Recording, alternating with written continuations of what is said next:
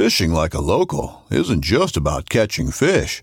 It's about connecting with the environment and the people who call it home. It's about hearing the stories and traditions that have been passed down for generations and sharing unforgettable moments with the people you meet along the way. Fishing like a local is having an experience that stays with you forever. And with FishingBooker, you can experience it too, no matter where you are. Discover your next adventure on FishingBooker. This upcoming concert season will be all about the boots, and Tecovas is your stop for the best in Western style. Tecovas has seasonal and limited edition offerings this spring and summer, including men's and women's boots, apparel, hats, bags, and more.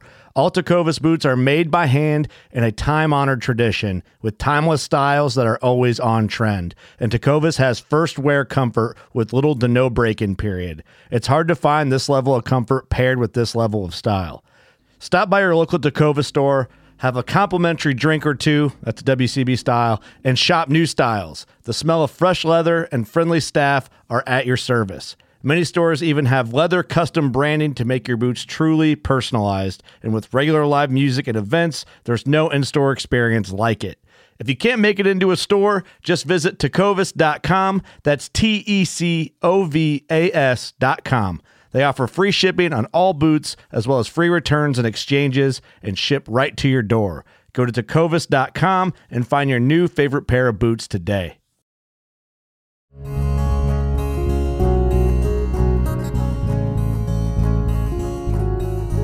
Welcome to the Casting Across Fly Fishing Podcast. I'm Matthew of castingacross.com, where I explore the quarry and culture of fly fishing. This is episode 168. 168th episode of the podcast. We're going to talk about pivoting while fly fishing. Pivoting while fly fishing. Before I get to that, just as I always do, I, I'd like to remind folks that once I hit the 170th episode, I'm going to do a listener and reader feedback, a fly fishing accusations podcast. So if you have any comments, if you have any questions, feel free to send those my way, Matthew at castingacross.com. And in two weeks, I will record a questions and answers and listener feedback podcast.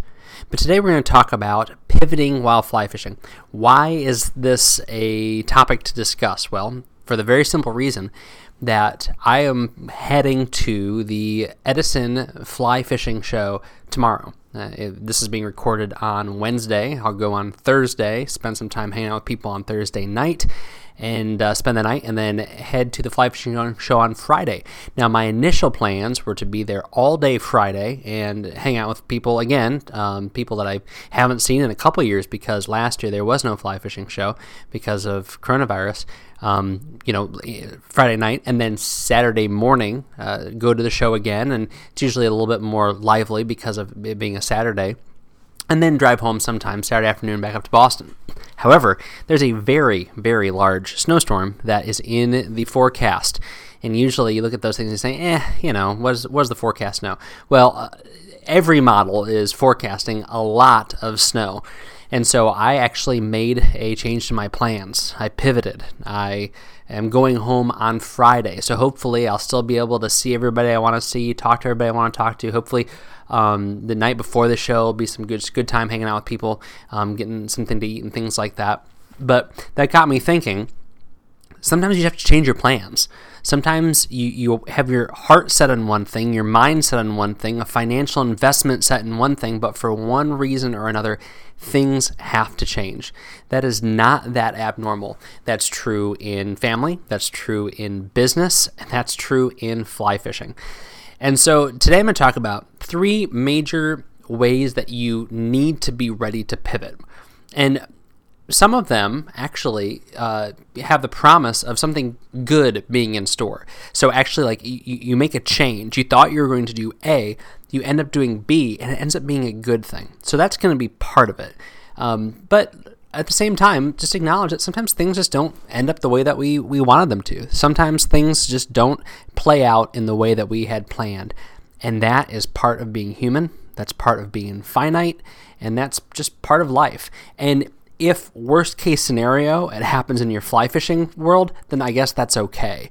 Um, a lot of we, we're not in control of anything, um, but so often We have this uh, this experience of things going so smoothly, and and and if you do have something terrible happen, a terrible illness diagnosis, or or some sort of accident or something like that, you know, obviously that changes your frame of reference. But I think that those exceptions kind of prove the rule, which is uh, more often than not, things kind of go according to plan for us. But you can kind of defray that. You can kind of um, mitigate that if you take into account what I'm going to talk about today. And again, these are just general ideas. Certainly, you can you have your own experiences, but hopefully, just thinking through some of these packing, planning, preparing uh, techniques and just ideas will will help you think about maybe that next trip. Okay, maybe you know I, I'm planning to zig, but if I have to zag, I'm at least ready for that. So I like that. Planning, preparing, and plan. What is it? Planning, packing, preparing. That's good alliteration. It's not what my, my notes say, my three lines of notes, but we'll get to it. So the first one is um, is is packing. Keep diverse gear in your car. Anytime you go more than just the bluegill pond down the street, more than just to the, the, the river that's, you know, 15 minutes away, carry diverse gear. If you're planning on going fishing all day, if you're planning on going fishing for a weekend, if you're planning on going fishing for a week, carry diverse gear. Carry more than what you need. I mean, at the most basic level, what happens if you break the tip of a fly rod? I, I was with a buddy once who broke a fly rod on a uh, one night trip, and he went to a fly shop and he bought another fly rod. Now it was a fly rod that he wanted anyway, but it was still that's you know 500 bucks gone really fast carry two fly rods, but don't carry two identical fly rods only. Now, that's not a bad idea. If you're going to a uh, moderate sized trout stream and you have your eight and a half foot five weight and you want to carry a backup eight and a half foot five weight or an eight foot four weight, then that's that is a great idea. That's the kind of thing that I like to do just in case there's a problem. However, in that situation like that, I would say also carry maybe a, a nine foot six weight. And the reason being is what if that water's higher? What if just just nothing is happening, and you're you know either you have the whole day set aside and you want to take advantage of that, or you've driven uh, a, a little bit of a distance away from your home.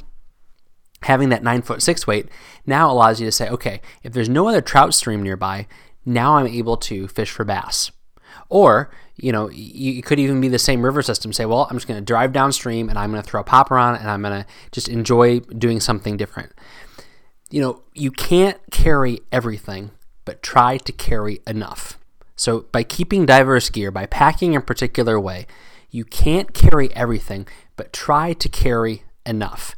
So, uh, this is a great example. You know, if, if you have a fly rod and a backup fly rod, don't bring a second backup fly rod. Bring something that is different. And we're going to talk about planning here in a second, but something that gives you an option to do something totally different in case what your initial plan uh, was isn't panning out. So the the other example would be, you know, you have your eight and a half foot five weight for fishing that medium sized trout stream, and it's just not doing what you wanted. Now that rod would be a fantastic rod for most normal trout fishing situations, but if that stream just isn't working right, or maybe the water's a little bit more muddy than you anticipated, or it's crazy crowded, then having that seven foot three weight it's not a, a, a good backup fly rod to the eight and a half foot five weight. But having that seven foot three weight in the back of your car, now you can go into the tributaries or you can do a short drive upstream into where the, the stream becomes a, a higher gradient stream.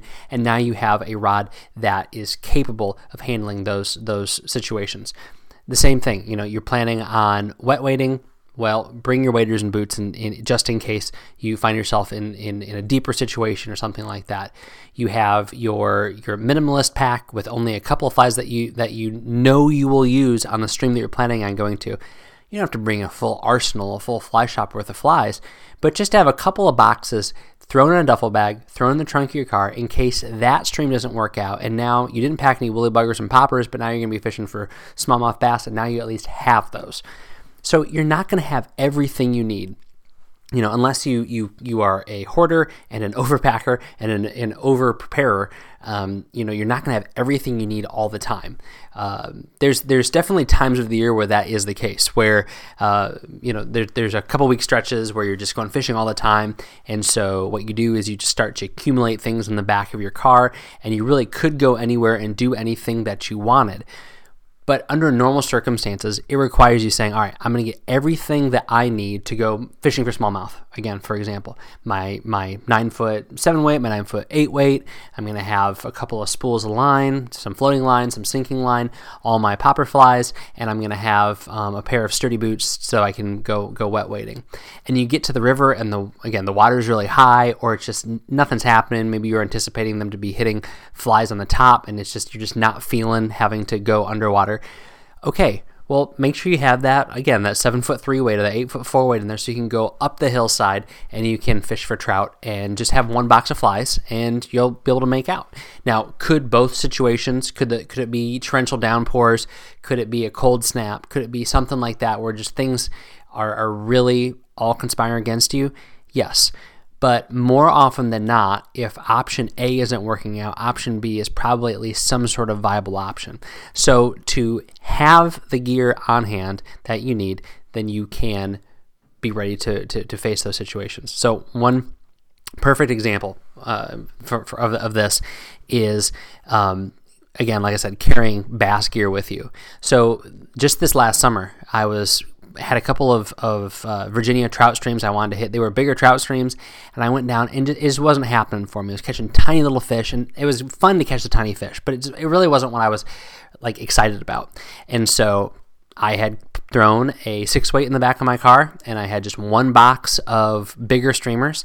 And I said, you know what? I could either continue to grind out trying to fish in this stream, or because I had limited time, I'll head to the Shenandoah River and just catch some decent sized smallmouth. And that was a lot of fun. They weren't big, but but it, it, definitely scratched an itch in a way that that trout stream wasn't.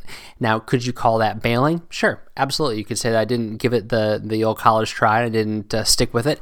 But for me, that made my day a lot better. And it was a diversifying experience where I could look back and say, wow, I had a lot of fun fishing for trout. It wasn't what I thought it would be.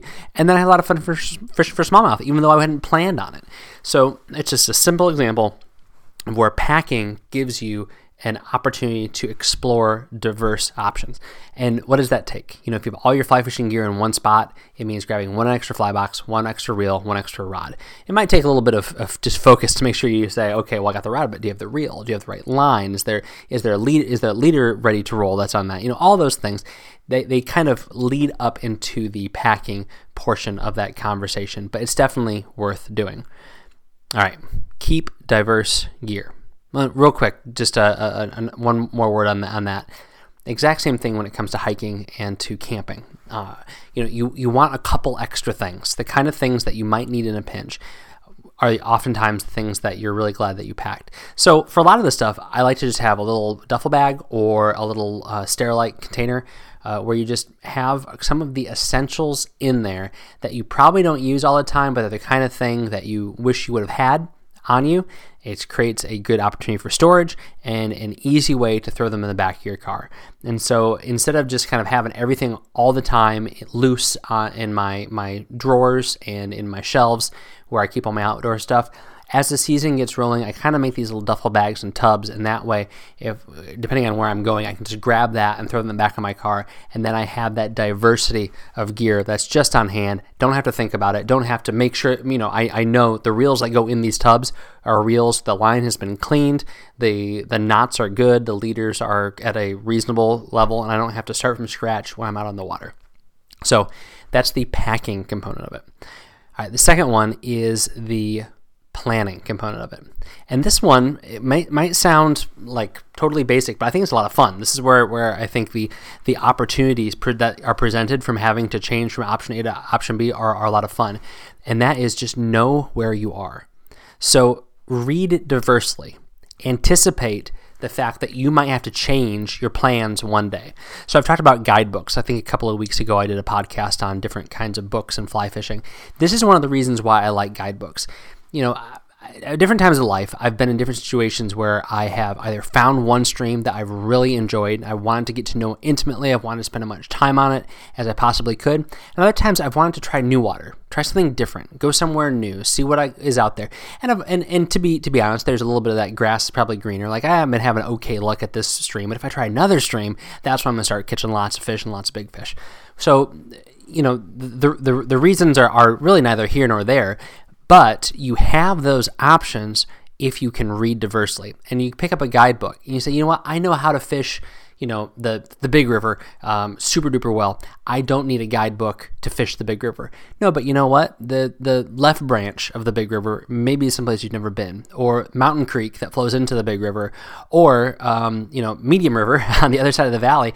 It might be on one day the fishery that you need to be at least somewhat aware of access and kind of general characteristics so that when you go there, you're able to uh, enjoy yourself. You're able to get into fish. You're able to at least put yourself into a situation where you might be able to get into fish. And the reason for that is you have some sort of functional knowledge of where to go. Now you might say, ah, I carry my smartphone with me. I have a GPS. I can I can figure it out on the fly. You know what? Those are very helpful tools. But just reading through, kind of at a, a skimming pace, information about some of the other streams around the streams that you know well and that you plan on fishing a lot can really pay off and actually make your GPS and your smartphone much better tools. Perfect example of this from probably, oh goodness, maybe 15, almost 20 years ago. Uh, I was planning on fishing the uh, Savage River in Maryland. Savage River, awesome fishery, uh, very, very smart brown trout on a larger um, high gradient stream. Really cool fishery, middle of nowhere, but at the same time, it's so good that a lot of people from DC and Baltimore and Pittsburgh uh, come and fish it. So the, the, fish get pressure. And this day that we went, uh, the water was just funky. Um, we, we got into fish, but it just the, the the water was doing weird stuff. It had rained a lot the previous few days, and so we got into fish, but it just we weren't feeling it. So my buddy and I said, "Well, what are we gonna do?" And luckily, that we, you know, I had no plans of fishing the North Branch of the Potomac. I had no uh, plans to fish the Youghiogheny. I had no plans to fish the Casselman, um, which are th- three other rivers that are in the immediate vicinity. I mean, within an hour or so of the Savage. But because I had spent time poring over a guidebook, as probably the the Maryland Guide to Catch and Release Streams, I think is probably the book that it was. I knew that these were fisheries in the region. And so what we did that second day, which was a lot of fun, was we just kind of bounced from one to the other, kept our waders on, just fished a little bit, and got to see these different fisheries.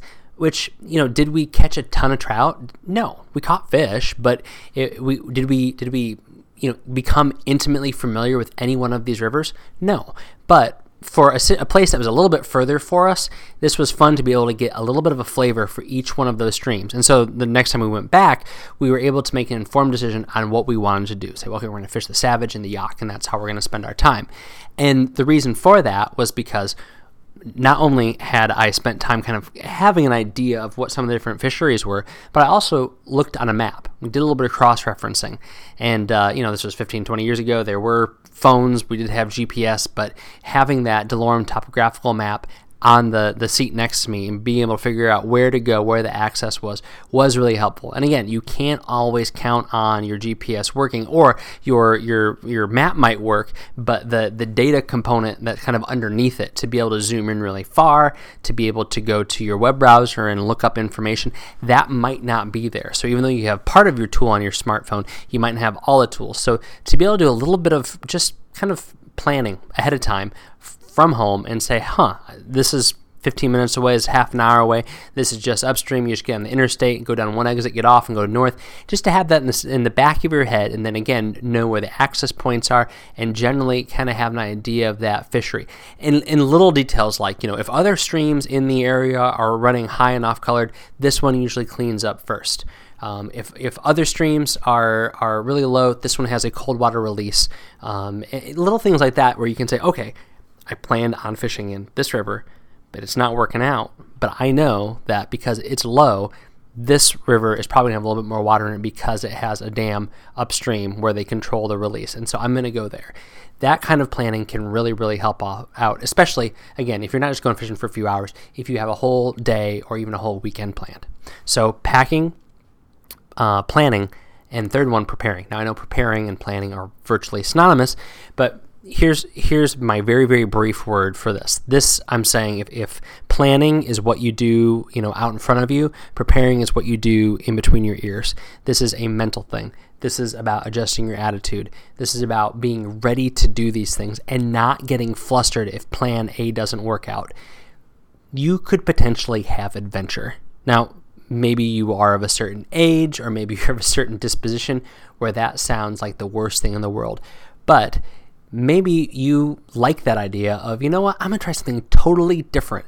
I'm going to set off to go left, but I'm going to end up going right. Uh, I'm, I'm, I'm going to set off to go left, and I'm going to go hard left until I get to where I, I'm going. And then if it doesn't work out, you know what? I'm going to have the spirit and the attitude to go right and try something different.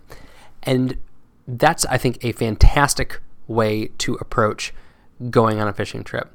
Now, you might be of the mind, and, and I think we all are from time to time, say, you know what, I'm going to show up. Water's high, water's off color, water's low, fish aren't biting, flies aren't rising. Um, there's a lot of crowd, but I'm going to grind it out and I'm just going to make it work. And that's fine. That's a totally reasonable way to spend your time.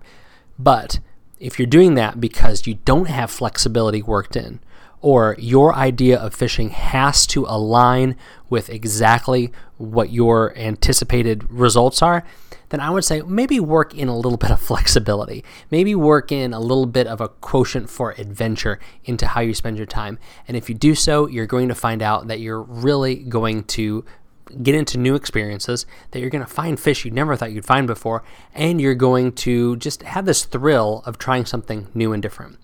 Um, I've given examples for all the other ones, so I'll, I'll do one for this also. I remember one day where I went to my normal parking spot for a Spring Creek in Pennsylvania, and there was like five cars there. And I thought, oh man, you know, I was expecting there to be people. It's a beautiful day. Um, there's bug, bugs coming off like crazy, but this is just too much. I'm I wasn't in the mood for grinding it out or trying to fish in between people. It just wasn't what I was feeling. So I said, you know what? I've got a couple different weight to fly rods in the back of the car. I'm gonna head up the mountain. I never fished in the county north of me before, and so I just went up, and I knew there were streams from driving around there all the time, and I just started pulling off and checking out what was there, and I found some really, really cool water. Two or three different streams, tiny little brook trout. Everything was just beautiful and colored up, and just places that you you know that even though the fish were small, there wasn't a lot of them, that they hadn't seen an angler. Just the the the landscape was totally undisturbed and wild. It was just a really cool day going up and down this little stretch of the Appalachians in southern Pennsylvania and exploring because my initial plan of fishing this spring creek, you know, fishing big streamers under undercut banks for trout didn't manifest. So I ended up just hopping around, throwing my little, you know, size 14 yellow humpy behind uh, rocks and in pools and catch a brook trout in places I just never even knew existed. So it was adventure. It was fun, and and I can still distinctly remember some of those locations today. I've never gone back to some of them, but on that day, it was just a lot of fun and a great little uh, alternative. And the third thing when when it comes to preparing is to remember that bailing isn't failing. Now, how about that for something to, for you to remember? Even if you don't like it, you're going to remember it now. Bailing isn't failing. Giving up because you've hurt yourself, you've broken a piece of gear, you there's bad weather coming in, there's nothing wrong with that. You will be much happier to to prepare mentally to give up if things are objectively not going well. You'll be better off doing that, giving up, calling it in, going home, licking your wounds, starting over the next time than you will if you try to grind through it. If you hurt your ankle, if you you bust your rod at a like you know three feet down on a on a eight foot rod, you're not to be able to power through that no matter what you do. If the snow, if the forecast calls for snow, then just go home. I had a buddy and I, we did that once. We were all the way up in Erie fishing for steelhead, and the snow came in only after like 12 hours of fishing. And it was a hard choice, but it was the right choice. I mean, they closed down the highways minutes after we left Erie. And so we were actually very, very thankful and felt blessed that we decided to bail. It felt like failing at first, but then we realized, you know what? That was the right choice. The last thing we want to do is be stuck in Erie, Pennsylvania. Uh, I had to get down to South Carolina for school like in a couple of days. So it was really a blessing in disguise. And it wasn't a failure. It, just, uh, just didn't go the way that we planned that it would. So there you go. Three things to think about. Hopefully some practical stuff and then also some just kind of more, you know, in your head stuff. Um, keep diverse gear know where you are, and have a good attitude. Pack right, plan right, prepare right, pivot right when you're fishing. This week on castingacross.com, Monday's article was kind of a, a it was I wouldn't say it was last minute, but it was just uh, it was something that popped uh, in front of my eyes uh, this week while I was just uh, browsing on the internet. It's called Big Hunting Creek working on 100 years of conservation. So, Big Hunting Creek flows through a national park, Catoctin Mountain National Park, and it's also where Camp David is. But you're not going to go there unless you were part of the president's cabinet listening to this, and if so, let me know. But uh, I read the national park news. It's just something that's fun for me. Is always just kind of cool stories. Sometimes it's like you know person getting attacked by an animal. Sometimes it's uh, you know a, a, new land getting opened up. Sometimes it's fishing related news. Well, there was a story about Catoctin Mountain Mountain National Park expanding their trail system, and it led me down a rabbit trail. And I read an article about how there's a group in town, the Brotherhood of the Jungle Cock, which is interesting, and I write about them in this article, who are um, advocating for a fly fishing uh, interpretive trail uh, on Big Hunting Creek. And this is a stream that gets a lot of use. I fished it a ton when I was younger because it was only about 45 minutes from where I where I grew up. But uh, this is a, a, stream that gets a lot of pressure from Northern Virginia and from Washington, D.C., so it certainly could benefit from some of these uh, improvements. So that was my article on Monday. Definitely check it out. There's some links in there so where you can find out more about the area as well as some of the initiatives that are being undertaken in the park along Big Hunting Creek. Wednesday's article is called In Homage to the Vest. In Homage to the Vest. So, one of the very first articles one of the three first articles that came out on castingacross.com was called Gear Review, the vest. I reviewed a vest, and it was kind of tongue in cheek. It was an attempt at humor. Um, here I am, uh, seven years later, revisiting the article.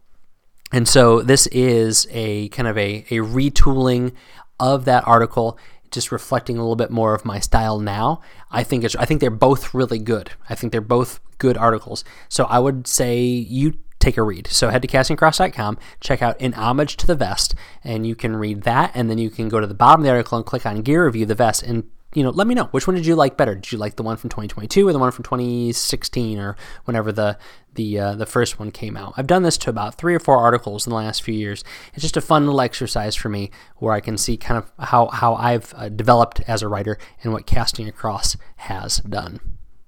This week's recommendation on the podcast very general very uh, big picture. But uh, if you have a need for sunglasses, check out Costa Del Mar. I'm a huge Costa fan. I have multiple pairs. I have them in the um, Sunrise Silver Mirror lenses. I have them in the uh, green lenses. I have them in the blue lenses. I have one pair of glasses for any fishing situation that I could find myself in. But now, when you're maybe not on the water as much, is a great time to go into a local sunglass store and try on a pair. You will be imp- incredibly impressed at the clarity that you get with the 580G glass lenses. That is the primary reason why I enjoy fishing in Costa Del Mar sunglasses and just wearing Costa Del Mar just all all the time. My driving glasses, my hiking glasses, whatever, my my running glasses.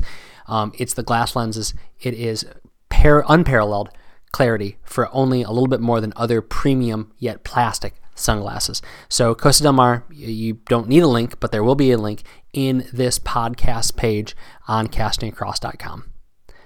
Thanks for listening to the Casting Across Fly Fishing Podcast. Please subscribe in your favorite podcast app and rate the podcast in iTunes. Then head over to castingacross.com for three posts a week on the people, places, and things that go into the pursuit of fish.